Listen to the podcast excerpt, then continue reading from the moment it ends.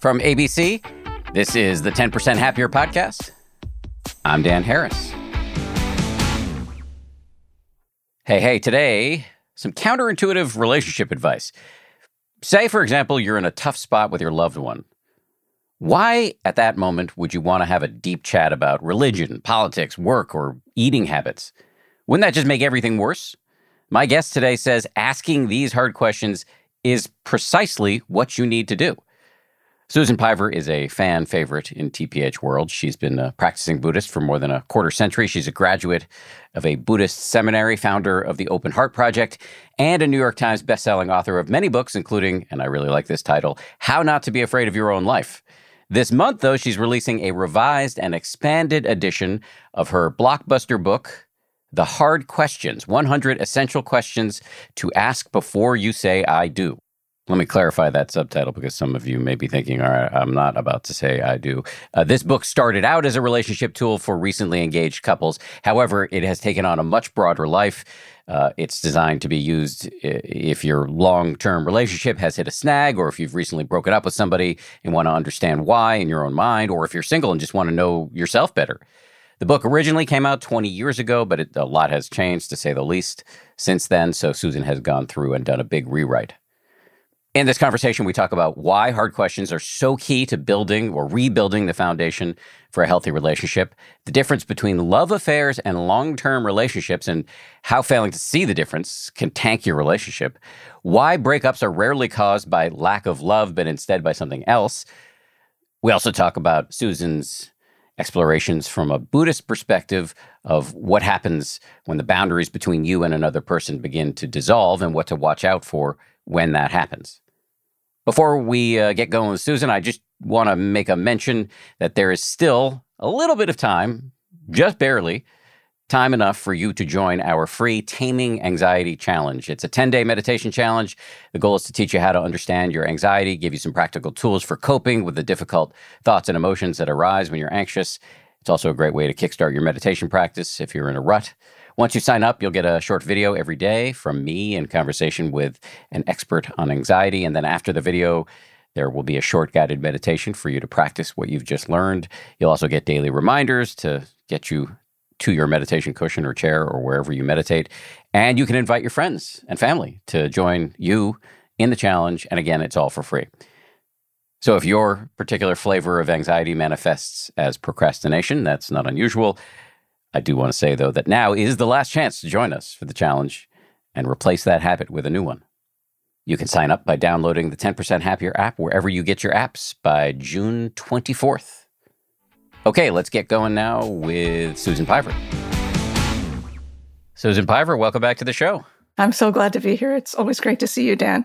Likewise. And um, before before we started rolling, I asked you my customary question that I ask guests, which is, you know, anything you want to talk about before we do the interview. And you said, yeah, my, here's my question. Why are relationships impossible? So let me throw that question back at you. Why are relationships impossible? Yeah, I don't know, but they are. As someone now who's been married for over 20 years and has written about relationships a number of times and keeps thinking, I'm going to get it right. Once we solve this one issue, or if we can get over this very irritating thing or this very hurtful thing, there's going to be some smooth sailing ahead. And in all these years, I think what I've come to realize is for me, it's impossible not to be in this relationship. It's my life. It's not my whole life, but it's the fabric of my life is very interwoven with this relationship. And it's impossible to get it right. Hmm. So, what happens when you find yourself in a situation that's impossible to make right and impossible to not engage with. That puts you in an interesting spot, don't you think? Maybe just don't expect to to get it right. Excellent, excellent advice. Podcast over. See ya. But easier said than done. Maybe we need to approach relationships the way we approach meditation, which is you're not going to win. There is no sort of like acing the thing. It's just uh, you muddle through. Interestingly, we could also approach meditation as we do a relationship in the sense that it's different every time. Mm. You can show up in both cases with the best intentions.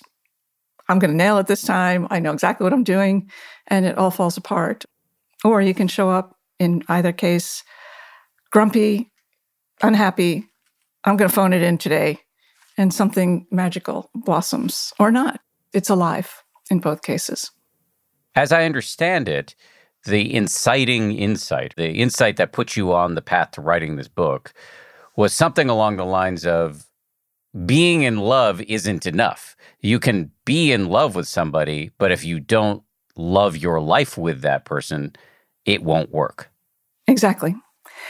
Being in love is enough for a love affair, but it's not enough for a relationship. The insight that I had when my then boyfriend suggested marriage, which I was very scared to hear him put that on the table. I, in thinking about it and thinking about, yeah, I love him, but so what? I love all the other people I was in a relationship with too. I still love them. But those relationships ended. But when I thought about it, I realized they didn't end because we didn't love each other. They ended because we couldn't find a way to create a life together that we both loved. And so that made me start thinking about this particular person. I love him, but so what? what is that going to do? Doesn't seem to mean that's a good reason to make a commitment. So I started thinking about, well, what do I know about what he thinks about our life together? Not how he feels about me. Because in longer term relationships, it seems you don't really argue about feelings so much. You argue about, why did you put that over there? or, I don't want to celebrate that holiday. Or, your family drives me crazy. Or, I need you to become my religion. Or, those are the things that really push the buttons.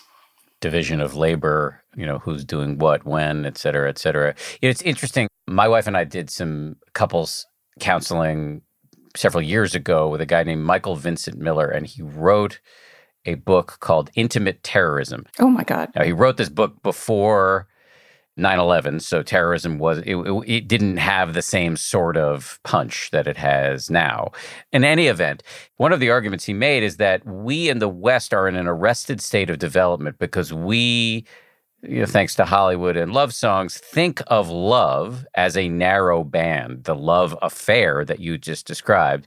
And we have trouble coping once the fireworks subside and we need to figure out whose in laws are we going to see for Thanksgiving and the more mundane aspects of life. Does that sort of rhyme with what you're talking about?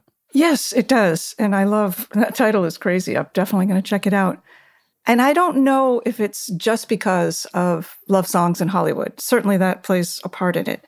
But as you know, because we know each other, I am a longtime Buddhist practitioner. My partner isn't, by the way. So just FYI, for what that's worth there's a tremendous amount of emphasis put on how you work with your thoughts and your feelings and sensations and the present moment.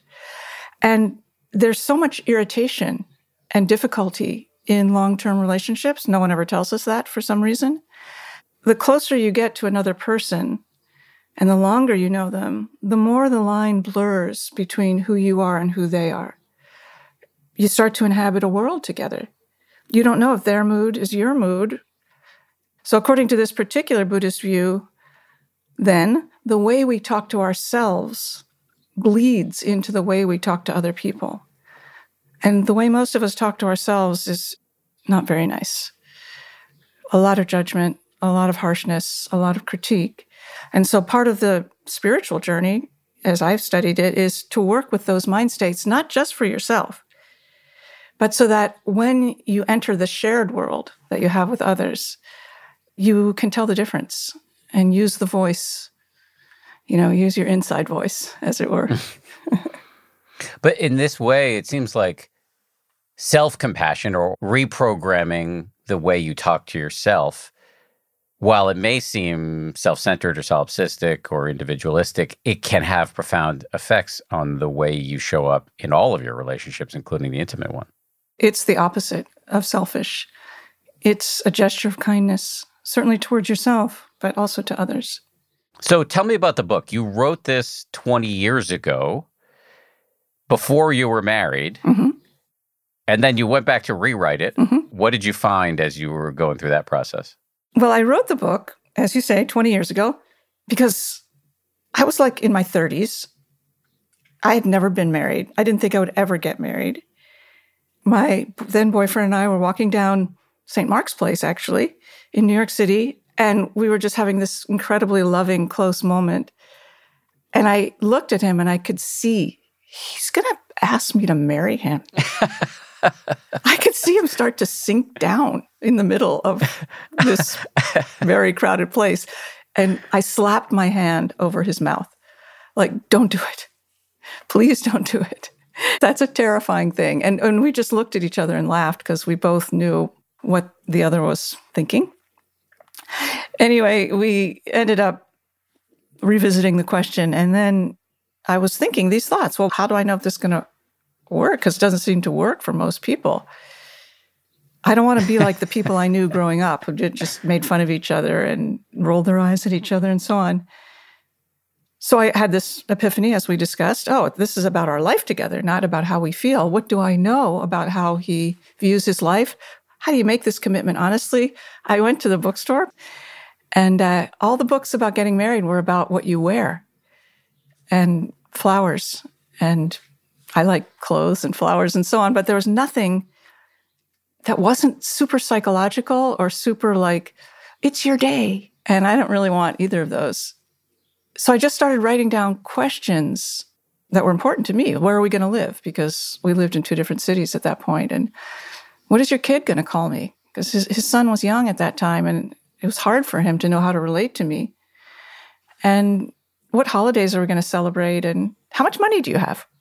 Like, I think that's a reasonable question to ask someone that you're throwing your lot in with. I wrote these questions down and we ended up answering them. And for about a third of them, we're like, yeah, okay, we, we got that one. We agree.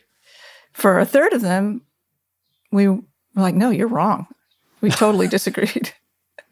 and for the final third, we just had no idea how to answer it. And in all three cases, it was okay because these questions aren't about engraving a contract, it's about knowing each other. So I was telling a friend of mine about this, and she said, that would make a good book.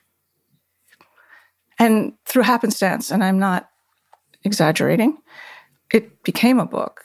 I had to write like 70 more questions, but it became a book. and by other happenstance, it became a huge book. I heard from people who were grateful. Oh, this helped us get to know each other. I heard from people who were angry that we broke up because of your book. I heard from a lot of parents who were like, I don't know about this person my kid is choosing. I'm giving this book, help them think it through. And I heard from a lot of single people who said, This helped me figure out who I'm looking for. So all those things seemed kind of useful. And then, okay, decades, decades, decades, years go by. And I was sitting at my desk about a year and a half ago or something, thinking, you know, what's not in that book? Questions about social media, because there was no such thing. You know what else isn't about in that book? Questions about politics. And back then, it, you might disagree, but you could marry someone from a different political party without wanting to, you know, feeling murderous. But it's different now. So I suggested to the publisher, let's revise. If you, and they were like, yes, let's do it. And additionally, I noticed, wow, that book was written by a white person for white people. I'm still a white person, but can I expand the view here so that it's not just for people who look like me, and without being performative or virtue signaling or all, all the things, can I genuinely make it useful to more people? So those things were behind the revision. And in our brief chat before getting into the meat of the discussion, you said that it was interesting to go back and read a book by the 20 years ago version of yourself. You hadn't even been married at that point. So, what are the differences between the voice of that person and the voice of this person? I really appreciate you bringing that up because that was the most powerful part was to remember her. And I kind of loved her and I know her, but she's not me anymore. But I really appreciated her sweetness and hopefulness. I just appreciated her intention to make an honest commitment without having any idea what she was talking about. And you know, there were some embarrassing things too, like, oh God, I would never say that today. But mostly it was a full circle kind of feeling. And I don't know how long you've been married, but. Uh, I'm about to have my 11 year anniversary. Oh, congratulations. No, no, no, no, no. At 13 year anniversary. more congr- two more congratulations. so something happens. You know, it's like you get in a little boat with someone and you like push off. You're like, I think we're going over there. Let's let's head to that other shore of happiness and meaning and satisfaction and support and friendship and all the things. And at some point, at least speaking for myself, that shore disappears. And you're still in the little boat together in the middle of an ocean and you're not sure where it's going. And you've lost sight. And now you're in the middle of the sea together. And what do you do? I didn't know any of that when I wrote the book, of course. But now I do that it's this moment to moment journey. I don't mean to sound cliched. And it's incredibly intimate and incredibly messy and incredibly powerful and incredibly mysterious. So that's the person who revised the book was the person who knows that. So is the book for people considering getting married or entering into a long-term relationship or could it be for people who are already in it and want to just sort of get to know each other better or have hard conversations with some sort of structure? It was written for people who were thinking of making a commitment and wanted to do it really responsibly and honestly. But it turns out that since the questions, many of the questions have no answer, or since answers change, that it has been, I didn't anticipate this, but it has been really useful for people in longer term relationships who feel stuck on some particular issue or who just want to reconnect to go back and answer the questions. And so it's not a different process, interestingly, to answer the questions, although, you know, there are different contexts for it.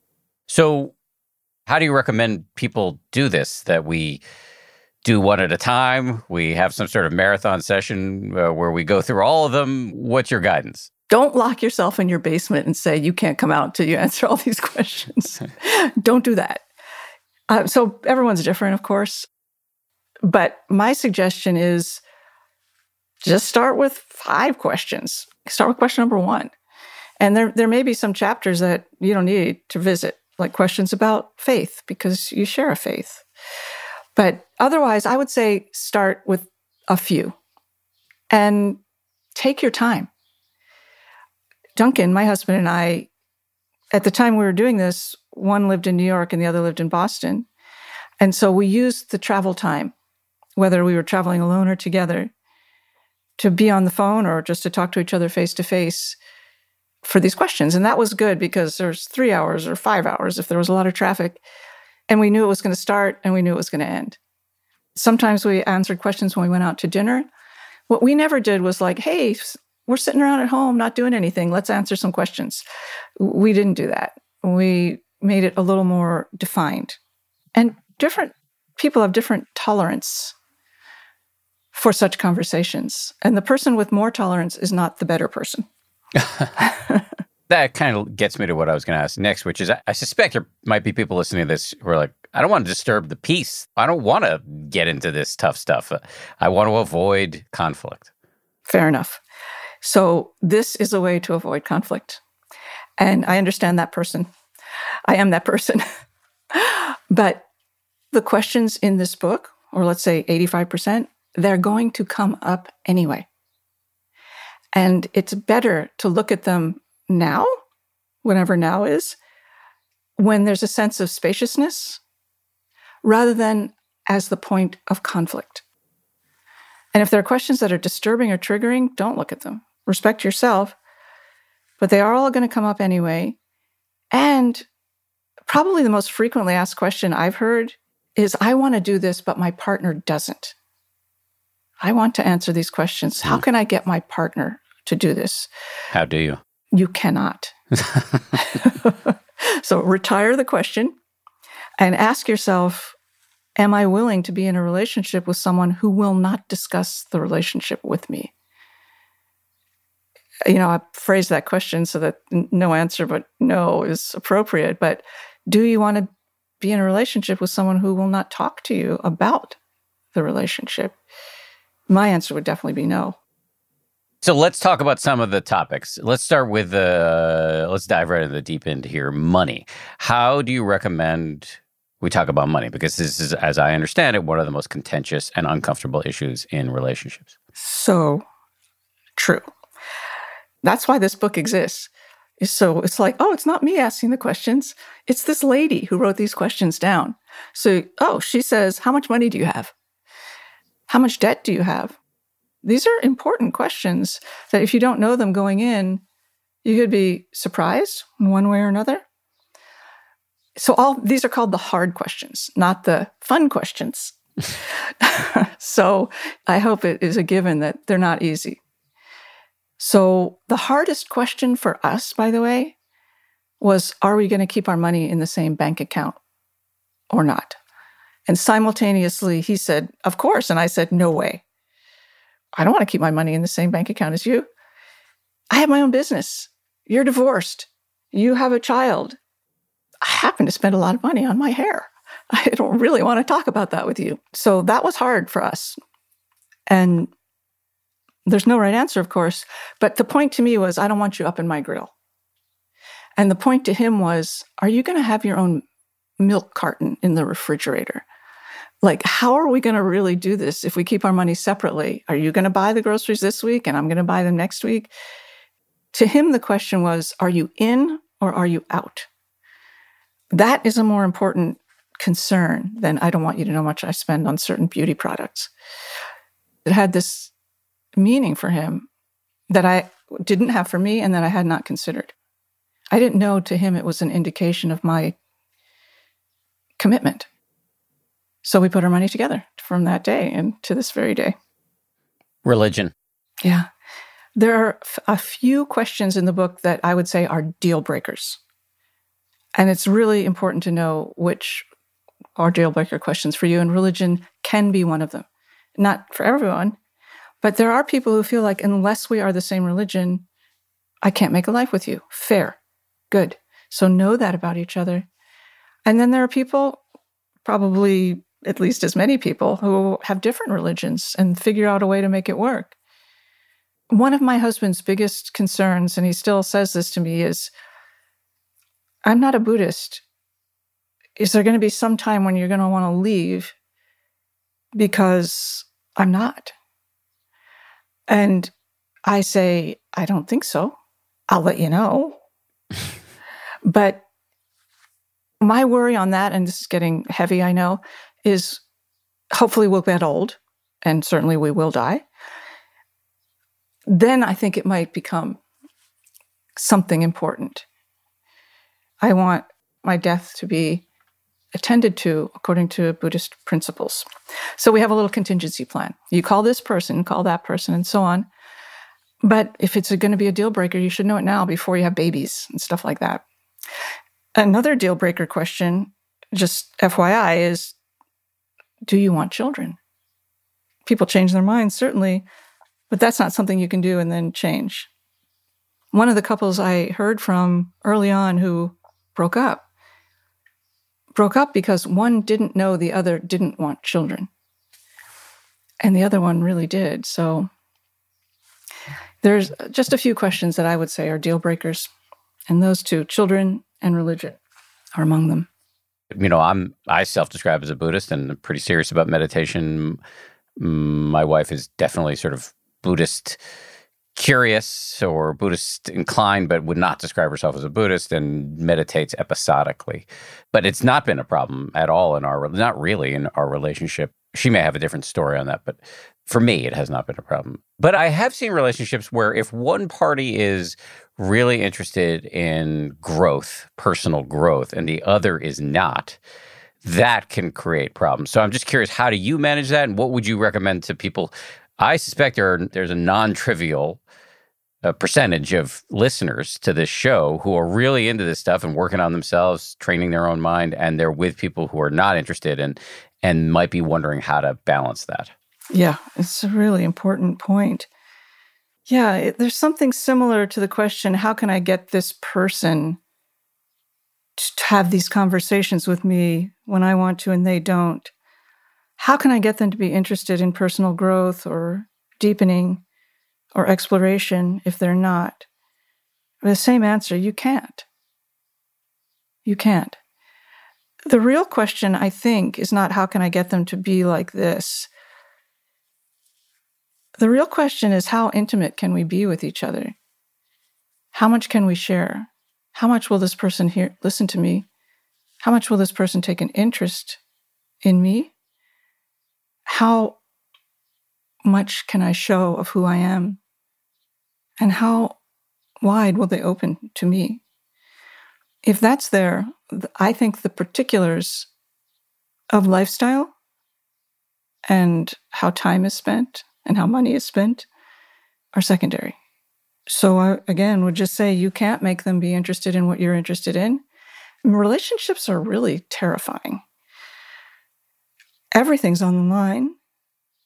There is no choice but to be vulnerable. Wake up and go, How am I going to be vulnerable today? How am I going to be open today? What am I going to feel today? What am I going to ha- be asked to accept? All predicated on openness and gentleness and vulnerability. I find it's easy to come up with reasons not to go forward. And I think the real reason most relationships fail, armchair analysis here, based on nothing, is because we know that someday it's a very Buddhisty thing I'm about to say. It's going to end. Someone's going to fall out of love. Someone's going to change their mind. Someone's going to die, which is weirdly the best case scenario. it's a very strange design. There's a design flaw here somewhere. And I think when we start to consider, well, how much am I going to give? Am I really going to commit? Am I going to say, yes, I will share a life with you? it also kind of means I'm going to share a death with you. We don't really look at that. I understand. But then we, I and others I see just start to throw boulders in the way. Uh, you don't have a sense of humor, or you don't make enough money, or you don't have a practice, or you're you're this or that. Those are real things. I'm not poo pooing them. But it's also useful to look just under the surface of those concerns to find if there isn't a little shakiness, human and understandable, in your own heart and mind about the potency of intimacy and the unpredictability. Sometimes you might think, well, if we're on the same path, I might be able to predict a little better how we're going to spend our time or what we're going to talk about, or I see us in the future becoming bodhisattvas or whatever. And you can't, that, yeah, that won't help. Just to put a fine point on the specifics around how to maybe approach it if you're in a relationship where you're getting really interested in meditation or personal development, personal growth, and the other person isn't. Tell me if I heard you correctly on this one. The practical advice on the sort of narrow question.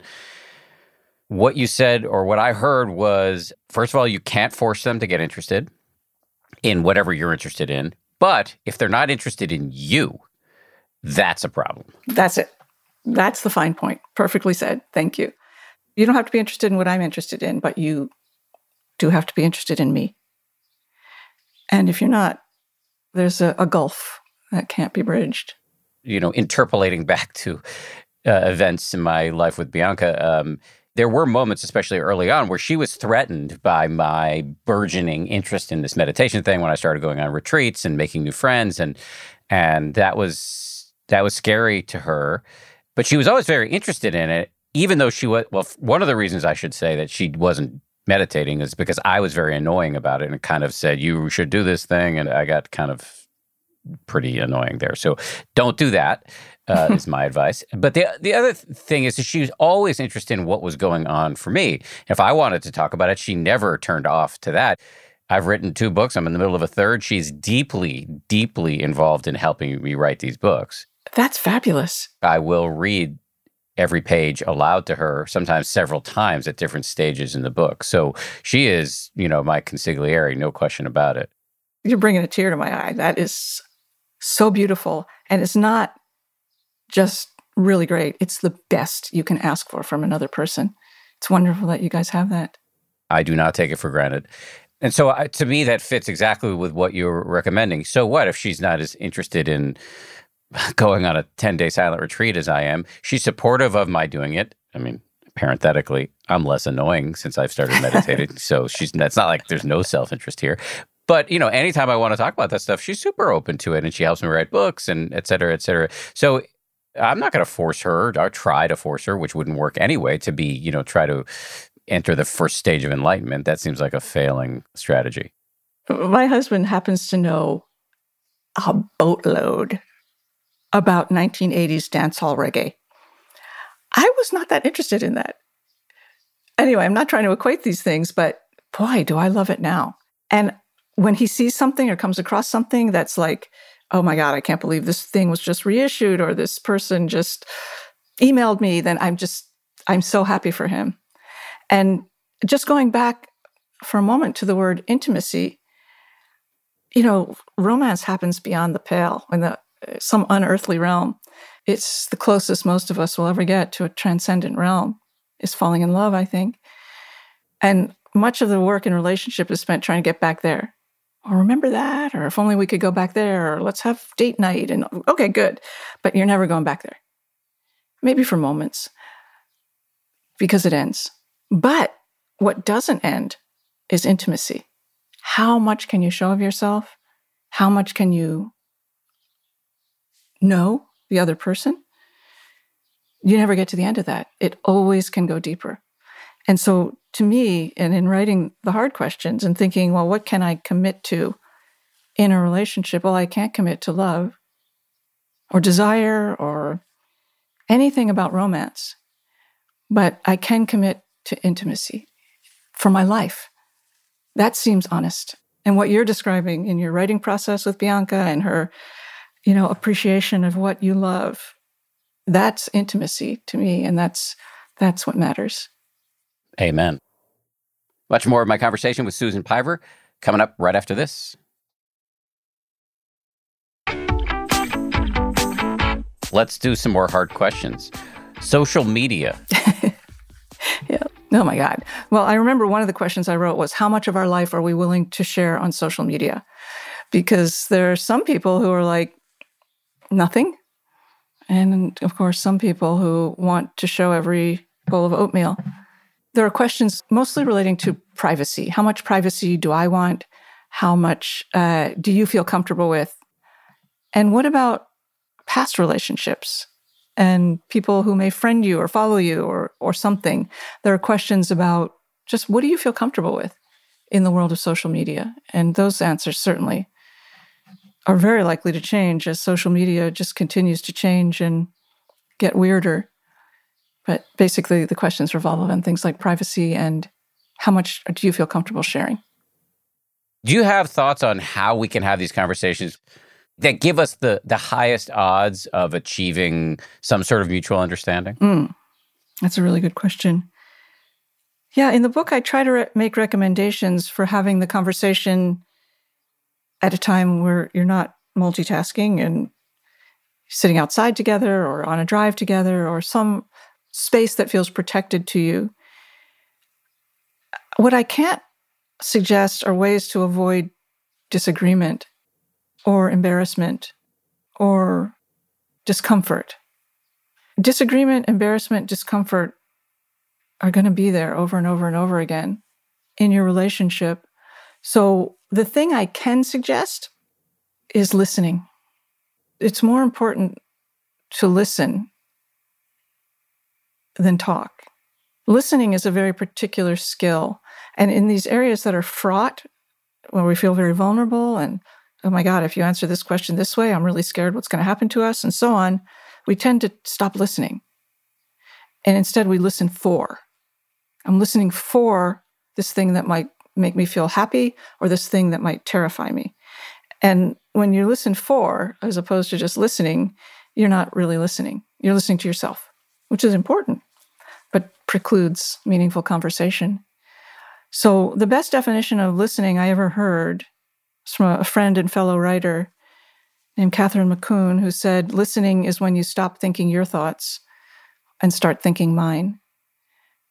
Such a great, brilliant definition. So instead of thinking about what I think about what you're saying, I listen to what you're saying and trust you, trust myself, and give myself to listening. That's a very underrated skill. And it tends to open meaningful conversation, whether it results in agreement or disagreement. So that's the best suggestion I have is listen and don't listen for. And when you notice you're listening for, just try to relax and think, I'm going to really get to know this person. Not the person I wish they were, but who they are. And there's nothing more loving than that. We, we face constant choices uh, with our loved ones of am I going to choose you or the person I wish you were? Do I choose to love you or am I going to wait and try to love the person I hoped you were? The more we can choose you, the more love there will be. And I don't mean to sound trite, but often our most intense relationships take the form don't do this, do do that. I will try not to hurt you in this way. Those are important things. But when they become the centerpiece of the relationship rather than who are you? And can I show you who I am? Then I don't know what that's called, but I don't think it's called love. So, anyway, this is not your question, I know. Is there a way to have these questions that will make them fruitful? I think was the heart of your question. And the answer is listen to each other, really listen to each other, and then wait and then say what you think. Have you heard of reflective listening? Uh uh I learned this.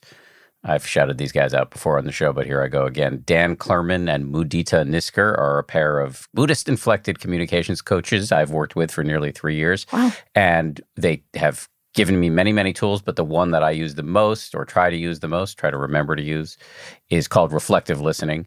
I had heard the advice of you should be a good listener and uh, you should maybe turn down the volume on your own ego and turn up the volume on the other person's Mm-hmm. words. That sounded good, but I wasn't really good at doing it. And then I got in my head about what a horrible person I am. Mm-hmm. And I have a retractable jaw and cloven hooves and blah, blah, blah. And so I was very relieved when I got this piece of advice that was very, very actionable from Dan and Mudita. So if somebody's talking, if you know how to do reflective listening, you uh, listen to what they're saying to the best of your ability. You don't have to be compulsive about it. And then when they're done, repeat back what they've said in your own words and not in a long way. The phrase that Mudita uses is just reflect the bones of what they've said. So you might speak for a couple paragraphs about what you're worried about, and I can just sort of repeat it back in a sentence. So it sounds like the real fear here is X. And it does a couple things. One, for you, it forces you to listen because you got to be ready to repeat it back in your own language. And for the other person, whether they're aware or not, and often they're not, it's just deeply satisfying to know that what you've said has been heard and absorbed. Mm, that's beautiful. And I love that mudita means sympathetic joy. And that, that's just, that, yes. that is so perfect. So that sounds great. And I'm going to check them out. And this is a much less elegant way of kind of maybe doing the same thing. You'll tell me. The other day we were in a fight about something. Can I remember what it is? I cannot. but I was like, and this and that and the other thing. And I'm very upset. And this really hurt me. And when I finished, there was a pause. And I said, and now I need you to say back to me why I'm so upset. well, I mean, yes, you were you were articulating the deep need we all have, whether we're aware of it or not, which is to to be heard or seen or you know acknowledged, validated. And bless his heart, he did. He didn't tell me what he thought about what I said. He told me why I was upset in his own words. So I love that. I love that there's a system for it. I would love to learn more about it. Yeah, for somebody who tends toward the narcissistic, I'm talking about myself here. Um, it's been a really helpful tool to get me out of my own head and thinking the thoughts of the other person. You become their advocate in some way. That's so true. And interestingly, when you stop thinking your thoughts, I mean, that's a big deal. And you start thinking mine, it means you let what I'm saying, my own thoughts, fill you. hmm not with an agenda, not picking and choosing, but you actually let them in. And I know we're both meditators, and I'm a meditation teacher as well as you. There's sometimes the instruction is given observe the breath, notice the breath. That's perfectly fine. But there's another instruction that's feel the breath, feel the body breathe, feel the sensation of breath. And there's a sense of I'm not stepping away from myself and looking back at myself breathing. I'm just embodied. I'm feeling it.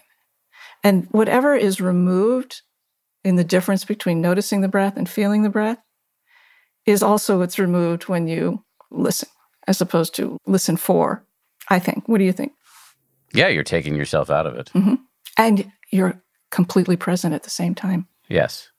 Yeah, it's a subtraction with addition built in. It's a good formula. It's not about me right now, and none of this could happen without me. The other advantage I found to listening and stating somebody's position back to them, even if I disagree with it, actually, especially if I do disagree with it, this is useful at work if I'm in a conflict, is that I'm less likely to, to revert to defensiveness because engaging my prefrontal cortex, the sort of rational part of my brain, in order to think the thoughts of the other person, if you're engaging the prefrontal cortex, the amygdala, the the reptile brain, the fight or flight part of the brain has less purchase. So it de-escalates because I'm very good at being defensive and so I'm less likely to revert to my power alley which is fiery defensiveness. That's very interesting. And it brings to mind the little known Hornevian directional theory, which I don't know why anyone would have ever heard of that, unless you're really into the Enneagram like I am, because sometimes it's referenced. But the Hornevian directional theory, something defined by the German psychoanalyst Karen Horney in like the 50s or something, she posited that there are three primary ways of responding to challenges, and one is to be defensive. It's called move against. I'm going to move against what you're saying. I'm going to try to take it away. I'm going to try to discredit it, whatever. Cool. The second way is to move towards. Oh, it's okay. We can work it out. Let me let's pacify the situation. Oh, if we just sit down and talk about it, we'll figure it out. Okay, but it's as much of a defense as moving against. And the third way is called move away. Just hmm. avoid. And I have personally have found this theory very useful in my own relationship and in general, just to be able to identify. My husband moves against. That's his first impulse when something is upsetting to him. I'm going to get it out of here. And I move away. I just withdraw. So our fights, you know, can look like this. One person chasing One the person other, chasing yes. the other. But it's been very helpful. And there are questions in the book about fighting styles that arose from this theory that it's really helpful to know which one are you and which one am I, so that when he wants to just talk about everything, get to the bottom of it, tell me why I'm wrong, tell me why he's right, his problem solving methodology was shared with me by someone else is called uh, define the problem, assign blame, problem solved. well, I agree with step one, but this this seems really key too in terms of how to have these discussions or just how to have a relationship, which is to know what the other person's operating manual is. Absolutely. He felt that what I was doing by avoiding, he thought I was like not interested, not willing to confront, being a wimp, just checking out.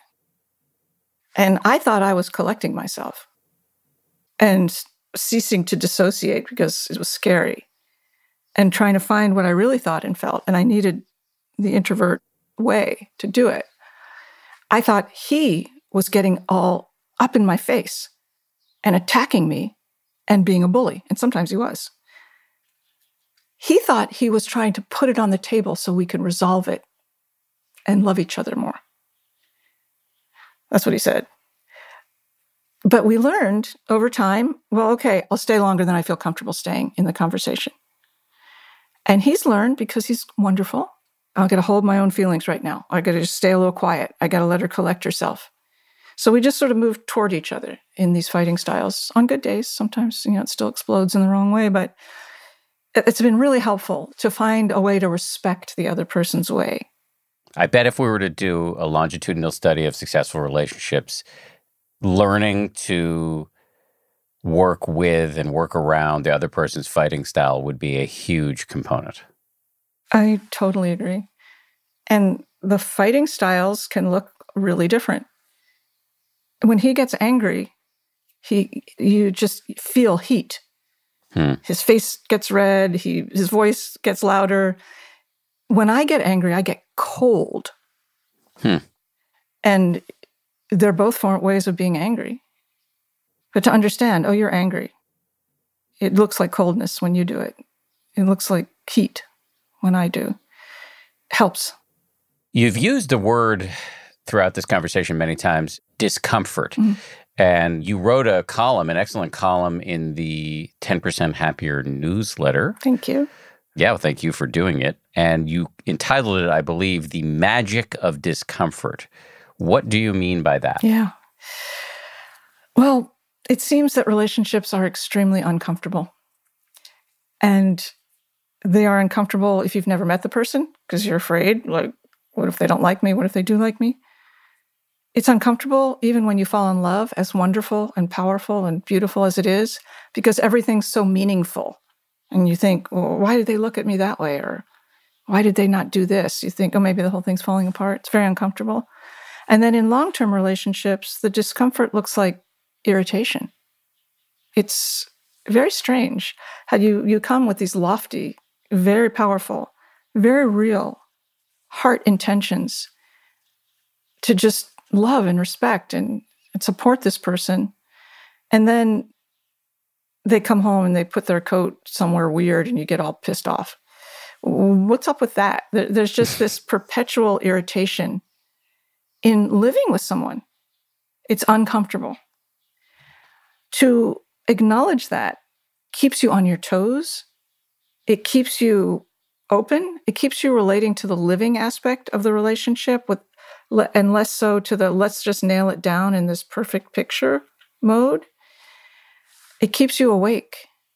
It requires a lot of presence of mind to work with it. Let me not blow up. Let me actually make this point right now because I'm tired of this. It keeps you present. And all the magic that there could be in our experience, I know that's a big statement, is only in the present. So there's some sense that I'm never going to get comfortable here, never going to get comfortable. I'm going to have to stay awake. I'm going to have to stay attuned. And I'm going to have to realize I don't know what's going to happen next. Those are good conditions for deepening love. Another useful thing about knowing it's going to be uncomfortable is that when it inevitably becomes uncomfortable, you might not tell yourself a story, well, this is all jacked up. This isn't the way it's supposed to be. So true. There's some kinds of discomfort you shouldn't do that with. I always feel obligated to say that. Discomforts related to abuse or addiction, those things are different category. But the other, normal, and normal irritations or discomfort can range from why did you put your coat there? I don't know why I'm fixated on the coat right now. And, you know, oh, you didn't tell me you're going to have gender reassignment surgery. You know, those are, there's a big spectrum there, but those are not abuse or addiction. So it's always going to happen. And then when it does, you can think, just as you say, well, this may mean things, this is not the right relationship for me, but this doesn't mean that what's happening, that this relationship is wrong. And I find that really, really helpful personally. As we wind down here, let's hit a few more hot topics. Um, how do you recommend we talk about politics in this fraught oh, God. time? If I could answer that, I would run for political office. Uh, well, what are the question? What are the hard questions yeah. we should put on the table? Do we share a political ideology? Does it matter to you who I vote for? And if not, right now, do we imagine a time that it, it could present a problem? You know, 20 years ago, those weren't questions for most people. They're maybe interesting or useful, but they weren't life and death the way they are now. And another question that is worth considering is do either of us have friends or family who support a political or social ideology that runs counter to what we believe? And if so, how are we going to remain in relationship with them or not? We all have friends who feel the opposite, or family members who are like, did the thing that is the bad, bad thing that we wish no one ever did, whatever that might be. So those weren't conversations that I think we were having 20 years ago, I don't think. So at this point, it's very useful to consider those things. Food. There are some people who feel that the whole relationship is built around dinner. I mean, I'm exaggerating, but we have dinner together. We go out for dinners if we can afford to. Having meals together is a critical part of what it means to have a home life together, a relationship. And not everyone feels that way. So those are just reasonable questions to ask. But there are questions about like veganism or vegetarianism. There's an ethical component to the way we may eat or shop or prepare food that if one feels one way and it's not shared, it's not so much about food. It's about can I live in a house where someone cooks meat when I'm a vegan? Because it doesn't just make me feel like, oh, I can't eat dinner with you, but it's like a whole different way of looking at the world. And I'm not a vegan or a vegetarian, but I've certainly seen and spoken to many people for whom this question is a deal breaker. I'm a vegan and I eat with a committed carnivore six year old bacon fan, and it's been totally fine for our relationship. Although he sometimes tries to shove the bacon into my mouth, which that can get a little tricky. Um, now, you took sex out of the book. I did. Why? Because what do I know about sex? The questions were stupid in the first edition. And, you know, it's this is something that is just so personal, so particular, so individual. It doesn't make sense for some stranger to come up, up to you with a bunch of questions that you should ask about your sex life. And just personally, I find that conversations about sex are only so helpful. But sexual connection, the sexual whatever it is that you have with another person, that seems to be a better way to work things out, is in the doing, if I may say, rather than the reflecting. It's also the one area that is subject to like fleeting change. Just psh, things can change and keep changing. It's probably the most changeable. Another thing that's important to note about sex is it needs protection. It's not the kind of thing that you can talk about like you talk about food and money. It puts it in, in a, a realm that's too prosaic and too conventional and it needs its own crucible. And that crucible will look different for each person, for each couple. So it, it felt to me like questions about sex would be intruding in that very personal crucible where sex and desire seem to flourish. Let me say one final thing and then um, we'll wrap up. I write memoirs for a living, so I've been thinking a little bit about a stage in my life where I was getting very, very interested early on in meditation and really wanted to progress in meditation, but was not really eager or willing to look at the messy aspects of my own relationships. And that was holding me back from making progress in meditation. And so I wonder if you think this is a not uncommon pitfall. So, what comes to my mind is meditation, in my experience, doesn't care what you're willing to look at and unwilling to look at. As you sit, you soften. Soften here doesn't mean like, oh, everything's fine, I feel great. It means allowing. I'm going to sit with myself as I am. And I'm going to allow myself to be as I am in this moment, in this moment. That's actually the practice. So, whether you want this to happen or not, your heart starts to kind of melt and you start to feel more vulnerable. You start to feel more because the wall starts to come down. And when the wall comes down, anything can come in and touch you. So, what you're unwilling to look at, you can't avoid seeing. Further, as you know, and you're writing about this, I happen to know, meditation in the style that we practice in, generally speaking, is famously associated with compassion. And that's not an accident. Like, how is sitting there doing nothing going to make me more compassionate? Well, this is why this softening and opening happens. So, compassion presents itself organically. Sometimes it looks like, oh, I really care about this other person's experience. Sometimes it looks like crying for yourself over past wounds, but the heart just wakes up.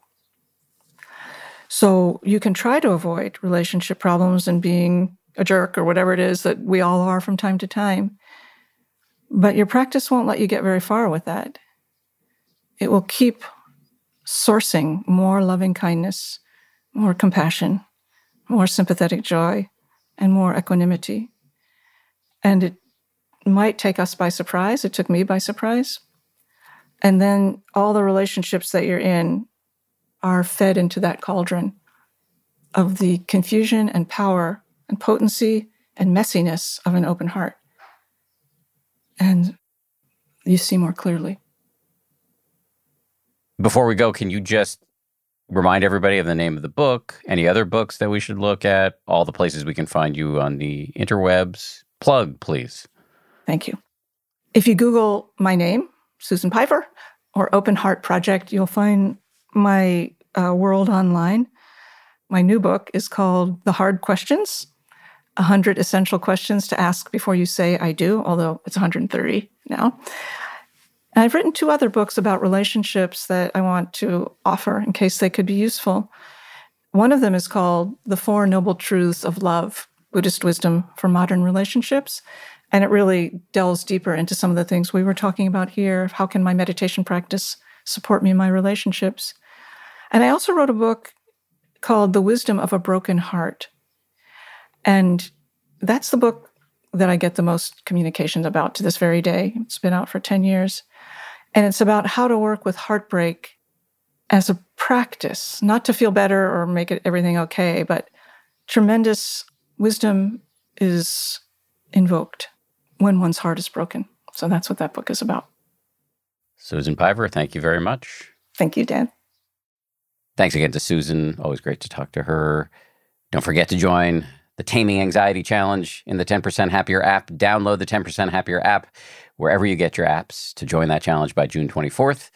This show is made by Samuel Johns, DJ Cashmere, Kim Bikama, Maria Wartell, and Jen Poi Poi Poyant. We call her Poi Poi. Audio engineering comes from Ultraviolet Audio. Those are great folks over there. And as always, a, a shout out to my ABC News friends and comrades, Ryan Kessler and Josh Cohen. We'll see you all on Friday right here for a bonus with Leslie Booker, the meditation teacher who is featured in our Taming Anxiety Challenge.